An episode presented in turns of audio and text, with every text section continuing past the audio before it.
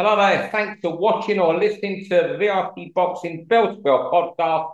We're on episode one thirty-three, uh, so we'll be at one fifty by about March, I think. We do have a couple of weeks off at Christmas, but long running now, long running, and I hope you're not getting bored of us, whether you're watching on YouTube, listening on Spotify or iTunes. You know me, Steve Lillis, you know my co-host, John Evans. Uh, tonight's special guest, uh, a man who combines boxing with fulfilling his journalism ambition. It's uh, unbeaten super featherweight Lee Gormley. Lee, uh, thanks for joining us on, on the podcast tonight.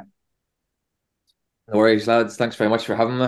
Fo- yeah, following right. on, following on with the um, esteemed guests recently with Alex Mafianco and Jimmy First. So big boots to fill. I tell you what, not a bad word said about Jimmy First anywhere, is there? You must have seen him in the gym with Alex. Yeah, he's a great lad. Yeah, he was in sparring for his uh, for his last fight there at the weekend.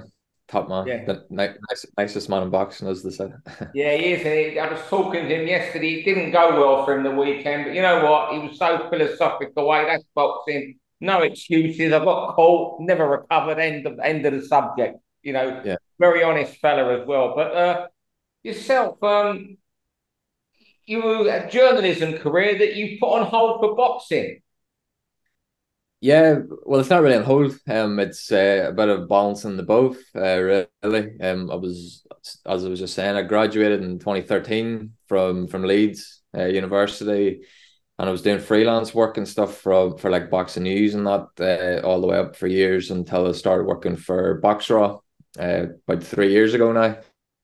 So that's what I'm doing still. Um, and I turned pro In, in June this year, so it's a balancing act, really. You know, I'm full-time professional boxer, full-time uh, working as well as a sports writer, like, so best of both worlds. Um, and you're back in action November twenty-fifth at Wigan, is that right? Wigan Robin Park Arena. Yeah, back in the in the glamorous Wigan. Yeah, um, from a from a third fight. Uh, looking forward to it, yeah, two and oh now, like, so third one. And do you cover any other sports, or is it just boxing you're writing about at the moment? Like I used to, like when when I was doing the freelance after graduating, I used to do a bit of football and stuff, but boxing just took over, and um, I work for uh, for BOXRAW now, like, so that's obviously all boxing focused. Were, were you ever close to turning over before, Lee? You know, twenty thirteen. God, it's nearly eleven years ago now. Did, was turning over as a pro ever on the books before recently? Uh, well, it wasn't even boxing when I was at uni. You know, I, di- I didn't start till, you know, early mid-twenties or so. Like, so I was a very late starter, and I've only had like quite, quite a short uh, amateur career, really. Like, um, I think about five or six years, maybe. About forty amateur fights. So the last few years or so, it's been on my mind. Like, I, I was always going to turn pro. It was just a matter of when. Obviously, like, COVID happened and stuff sort of delayed things. But uh, yeah, last year, the year before, maybe I was like proper pushing for it, and then just decided to to make the move last year. And it's just, it just took a long time to get the, the forms and all done. And uh, you guys, you guys will know, like it, te- it takes quite a while to get things over the line. But made my debut in June, like, so just ready and pushing on now. Okay, well, we'll push on with the podcast. I think you might know how it works, seeing as you've seen Jimmy First and Alex Mafianco, three minutes each topic. We we we, we try, we're going to try and not overrun for once, yep. uh, but we usually do because people have got something to say. John, have you got your bell, your clock, and everything you need ready? Everything ready, Steve. Well, we're going to start with you, Lee, this week, and uh, crossroads fights uh, is something that's on your mind. Yes, crossover fights. So big one this weekend. Uh, Fury and Ngannou, uh, but a, another one of them weekends where boxing fans sort of divide opinions. Tyson Fury against uh, Francis Ngannou, so you have boxing heavyweight world champion against the, the former U F C heavyweight champion. And j- just for me, personally, I just think like these sort of crossover fights, they're sort of running their course a bit. I don't know how you guys think, like, but th- th- they're sort of getting to the end for me. Like, I don't think they're ever very competitive. I think you look back at um, Mayweather-McGregor, that was like the peak of it. That was like when it really hit its peak. Um, even I got like hooked into that one even yeah, a few years ago, and that was like uh, you know, the big one where, where all the money was, and it sort of carried on. That was like the catalyst for all these ones coming uh, later on, now Fury and Ngannou. Um, but like when you when you look back, like throughout boxing history, there's always been these crossover fights. Uh, you look back at, I think the the big like cultural one uh, was Muhammad Ali, Antonio and Inoki back in nineteen seventy-six, uh, probably the most famous one. But even that, like, it's looked back on and by M M A fans and stuff like like fondly. But even that was a bit of a shit show, really. Like, you know, fifteen rounds. I think it was just yeah. Inoki on his back kicking all these legs and stuff. But yeah, I just think they've sort, they've sort of ran the course, like, and I think this they're always big big event, big money involved, but never very competitive. And yeah, the sort of running the course for me. There, there was other ones as well. Uh, I think one of my favorite fighters of all time, James Toney. He he went the other way around, and he went from the boxing ring into into the cage, and it ended pretty much high. I think all fights between boxers and M M A fighters in the cage would end of him uh, getting taken down in a few seconds and taken out, really. Um, and then nowadays, or after Fury and Ngannou as well, I just don't see where where they're going to go uh, in terms of other crossover fights. You see, like Canelo talking about uh, Conor McGregor on Twitter and stuff, and then you've got Sean O'Malley calling out like Tank Davis and.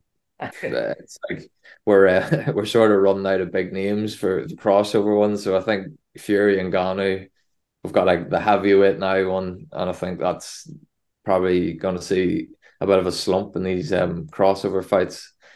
Uh, for me, I don't know how you feel, like, but I, I don't see it's going to be very competitive at all. I think Fury will probably can end it whenever he wants. You know, he, he was talking uh, a few days ago in the build up. With the the face off uh, video saying they can go out and he's just going to jab the head off him, um, get behind that big uh, the jab of a, you know, he was saying like nineteen stone twenty man and break his face up and then stop him in a couple of rounds, and I think that's probably how it'll go. But uh, yeah, a big one, but I think this will probably be like one of the last big crossover fights in my opinion. Like, I think in the current climate it might be the last of the boxing ones, but there's always something that come along. But uh The, the only I've got no, I've, I've got no real interest in this weekend. You know, I'll find somewhere to watch it. I know I will, but uh, it is what it is. I think you said it all, all there, really, Lee. Um, the, the thing that what riles me more than anything is the way the promoters are selling it, as if it's going to be some sensational fight. That's the thing that riles me. And like you say, Fury ends it any second, any minute he wants. John, yeah, it'll just depend how he wants to go, doesn't it? He wants to go, yeah. I think the only. reason this has caught on, and the reason I think this will be the last one, is that it's heavyweights. Um, yeah.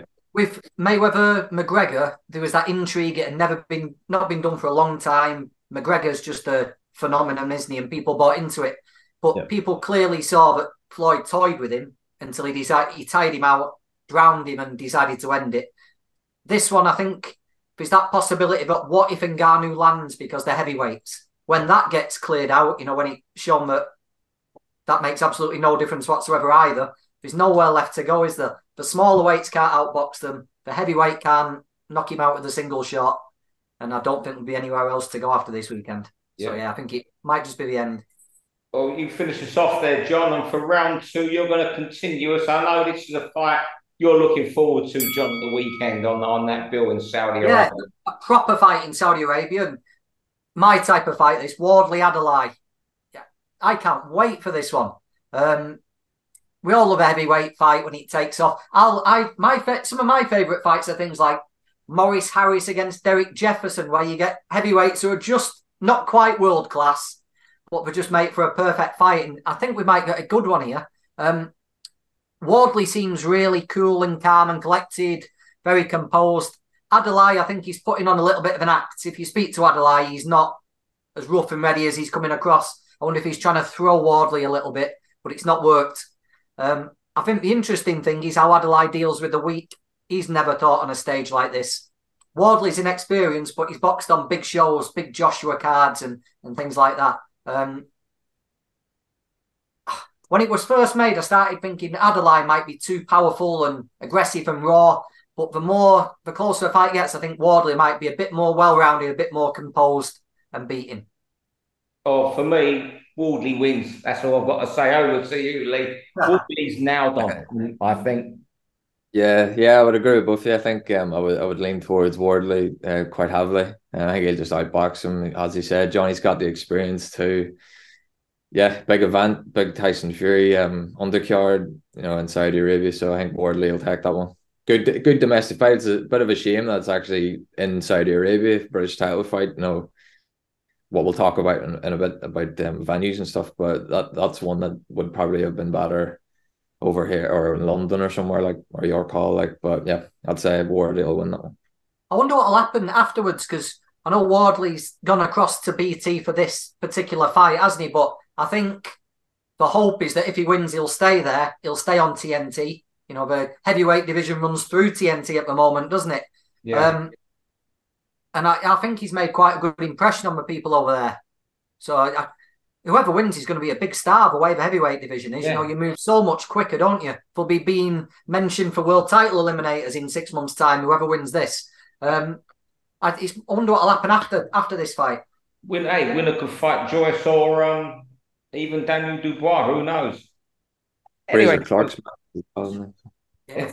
Round three, something uh, Lee just touched on there as a subject coming up. Can a venue make a fight? It's interesting there, Lee, I think, that um, you su- you suggested, you know, and I agree, you know, that, that fight, Wardley-Adeleye belongs here. It can get lost on a card like that. Now, I was watching the Sky Show Saturday night, and we had Louis Green against Sam Gilley. Fantastic contest for the Commonwealth Super Welterweight title and final eliminator for the British title. Um, I thought Gilley won it, won it well, but it was still a fantastic fight. Then we had another little, an enthralling fight with Hennessy Junior and Joe Laws. And I just think watching that show that that on Saturday, those those two fights were made for your call. Now, had they gone on at the O two with Buatsi Aziz, they would have been absolutely lost with no one in, in the arena at all. Because as great as those fights were to watch, hearing the roar of that York Hall crowd made them fights even more special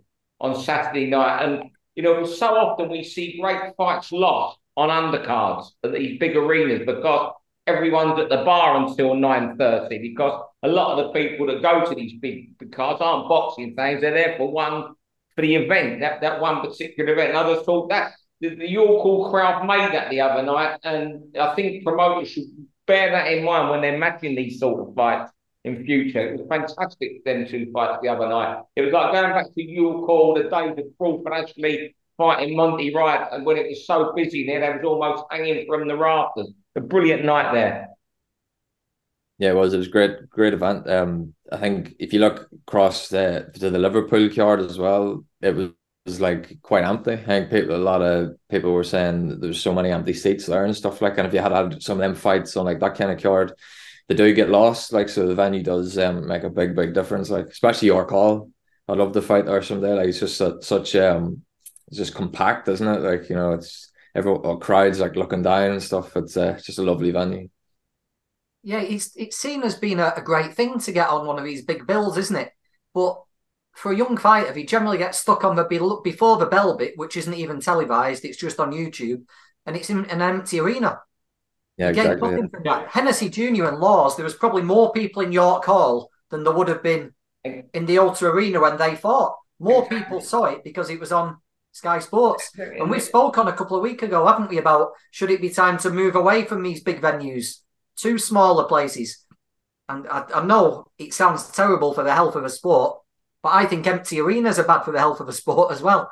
So it's the, it creates a better atmosphere and a better show when the places are jam-packed. Yeah, that, that was just fantastic there the other night. And there's more people now talking about Sam Gilley and Joe Laws than there would have been had it been at the O two. But yeah.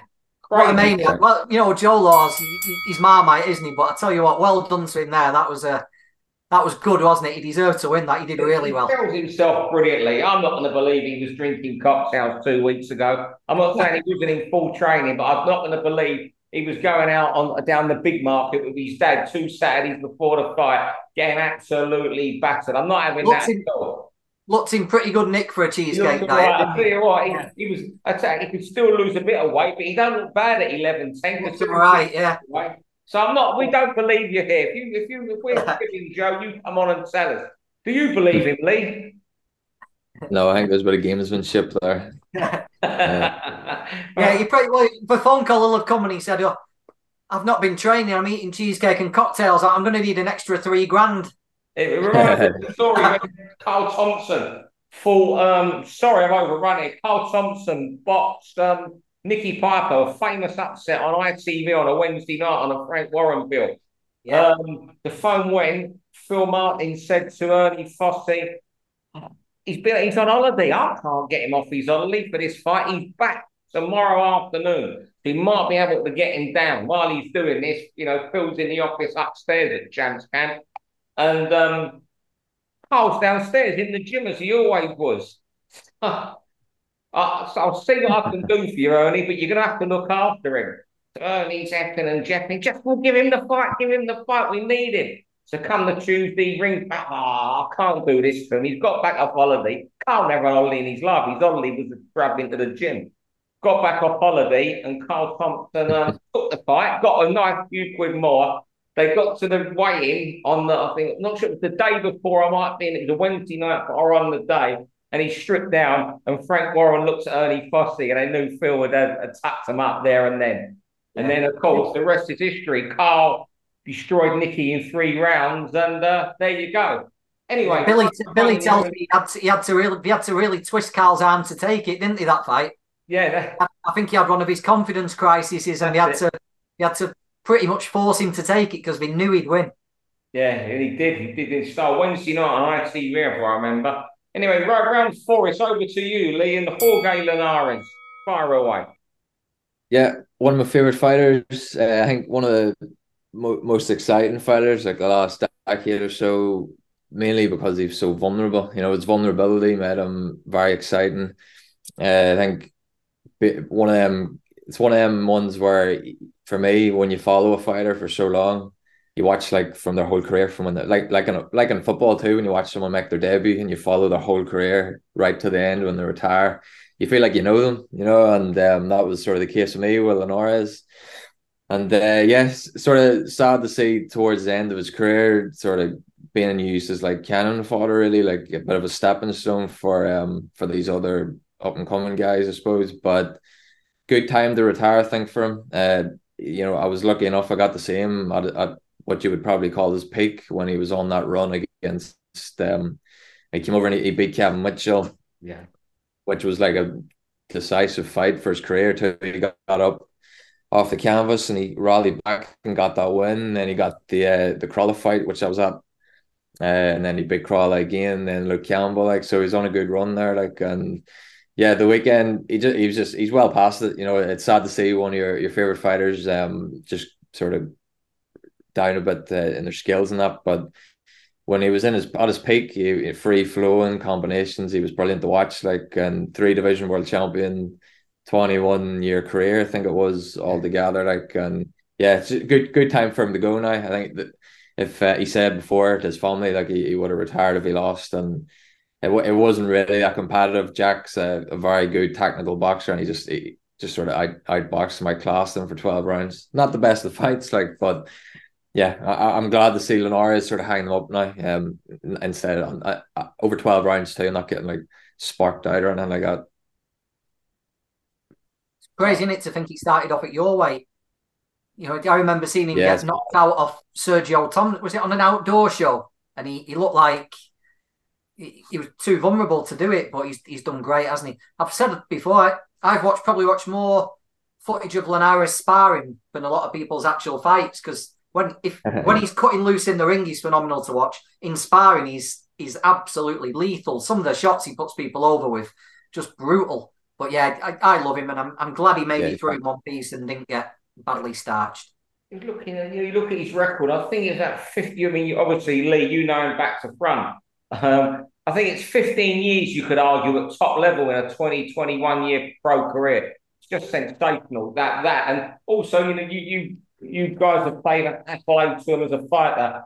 all, but always behaved with humility and represented the sport that, that these fewer and fewer fighters seem to do these days. And I think that's something that can't be overlooked. He was a proper man and humble and never, never sort of wallowed in other people's misery like we see a lot of people do. A real gentleman. And I just hope that that this that he isn't tempted by some offer that's still gonna they'll still get an offer to come in. And I just hope he sticks to his guns. And I mean, I've no idea what he's like financially, and, and retires and and lives a happy and healthy life and gives and still stays in boxing. Yeah. Right. Round yeah, five, John. Round five, John. Um, the Yafai Charlie Edwards uh, fight. Yeah, this is this is one of a a prime example what's wrong with boxing at the moment. This Edwards and Yafai were both world champions at the same time five or five or six years ago now. Edwards was calling for a fight. It never got made. It would have been a big fight for two lower weight guys, which we know the lower weight guys struggle for recognition and money. It was a, a natural fight to make. They knew each other from Team G B. They both get beat. Now, five or six years down the line, they're both on the comeback trail. Make the fight. You know, Kal Yafai is thirty-four. He's not in this for the long haul now. He's not He's not setting his stall out to win four fights to get a title shot. Charlie Edwards has had three nothing fights over the last couple of years. He's desperate to get back. There was They offered Charlie Edwards the fight. He said, yeah. Yafai undernard and said no. And now he's fighting in Inglewood, California against an unknown Mexican-American. Nobody in Inglewood cares. Very few people in England will watch it because it'll be on D AZN at two in the morning. They could have had Edwards and Yafai at an arena in England. The winner moves on and gets a final stab at doing something good. They both make a few quid and they can finish. Instead, Edwards has got nothing. Yafai's got a nothing fight. Nobody will care two shits about either of it. And I just think, mate, these fights between two British people, it, the, the sport's on its arse a little bit at the moment. We need these things. And, and that was one that should have just been a penalty kick. Yeah, you know what? And what makes it, it's like we, we talk often on this pod, John, about fights that get up that don't happen. This is one where there's been a rivalry brewing since twenty eighteen. They were first calling out each other. Uh, it's incredible that it's got to this, that it's taken a couple some strong words from Charlie Edwards for people to actually sit up and take notice. Because this is a fight that has been brewing since twenty eighteen. When you mention this, though, I look back on it, how long they've been going back and forward. But Edwards has been very vocal about this fight for five years, and it's only now people are start thinking, wow, it's a fight that's been overlooked. Yeah. And I'll be honest, John, until you mentioned that today, I mean, I've been, I didn't think of it in that light until I looked how long this rivalry had been going on. It's incredible and crazy that they're not fighting. And, you know, you know, as Charlie said, we're, we're, you know, we had Eddie Earn making his comments last week about letting certain fighters go because they're not fighting anybody. Well, what's he going to do with, with Kal Yafai if he's turning down this fight? But we, I will say, let's hear, we should also hear Kal Yafai's reasoning yeah. for, for not taking down the fight. He might say, well, I've got a world title fight against A B or C next. So, you know, before we hang him, then maybe let's wait and see what he's got to say for himself. Yeah, that that's the only thing in it. Like, you don't, behind the scenes, there might be, that's the only thing you can really argue. Like, there might be something on your five side where he's got, he might be getting a wee bit more money, or he's had an agreement in place where he can win this and then move on to something else. But yeah, you, you just, you want to see these fights. Like, and like you were saying, um, Steve, like you look back on like, uh, on headlines and articles and stuff of how long these fights and arguments have been going on. And you see like twenty eighteen, twenty seventeen, you're like, Jesus Christ, just make the fight, you know, like, and it's not like it's Mayweather Pacquiao, like it's, you know, it's Edwards Yafai, like, and it, eventually it sort of just runs its course then, doesn't it? And no one cares. But I think Charlie Edwards is on Instagram and stuff the other day. He sort of hyped it up way a bit more now, like, so hopefully we do see it at some point soon enough. Like. Are we out of time there, John? You, you, that bell's not coming out too much tonight. I bet Lindley Hogan chops this up. He'll be wanting to shoot us all. uh, right, final round. Um, Sky T V, this is Sky falling in. Now, I was at a function about four weeks ago, and very well connected person with T V, no longer works in boxing, had heard Sky were thinking about their future in boxing for not just the quality, too many, you know, they're not doing pay-per-views. And when they were, they weren't doing the business because of Amazon Fire Sticks and what have you. And then article in the Mail on Sunday yesterday, Ria Al-Thamari, a very good journalist. I think he's just full striker of the year. He did a column on boxing and why it's losing out to the, you know, the influence fighters at the bottom of it. And he isn't a guy who makes up stories. He said um, there's people in, well, what he was saying was people at Sky Boxing fearing that the bosses may pull the plug on it. And there's no smoke without fire. And I worry if Sky did pull the plug, would that be the catalyst of boxing collapsing totally with other T V channels looking at, at their coverage? Because a lot of T V is all about keeping up with Sky, isn't it? Yeah. And he, he the, the reason he put yeah, was yeah, the, the quality Sky is delivering at the moment. Yeah. It, it, if it yeah, does, they've only got themselves to blame. Brit, British boxing sort of eating itself at the moment. It, it was at such a peak. It was such a high. Look back at some of the cards we had a few years ago. Look at the fight, um, the card Lee just mentioned then where Linares fought Mitchell. It was a pay-per-view, but it was packed from top to bottom with good fights. Now we get one of those and a, a terrible one-sided undercard. It's too fragmented. The promoters won't work together through egos. The media spend the time shit-stirring rather than promoting. We don't get cross-channel fights. There's not enough quality on each channel to carry long shows every month. And yeah, If, if Sky pulled the blood, for, for sports only got itself to blame. Yeah, it's sort of worrying times, because you look in America too, like obviously H B O got yeah. out a while back, and then you got Showtime are leaving next year, I think, as well. So you've got them two big uh, platforms dropping out, and then if Sky follows suit over here in the U K, it's um, it's not a great look, not a great look for the sport, like, and then we're going to end up on some streaming service, aren't we, like, and then it sort of just gets put away out of the road. And who's going to watch boxing on on like uh, on Amazon or whatever it's going to end up on, like, you know? So yeah, I think it's sort of worrying times, like, unless they can get it back up and start making these fights.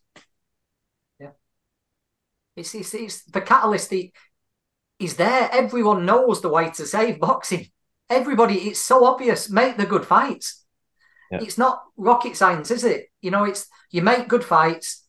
The fans tune in because the good fights, stars get born because they've had good fights and people have seen them win, and it just takes off from there. And ah, oh, it, it's so infuriating. Like, why is Yard not fought Buatsi?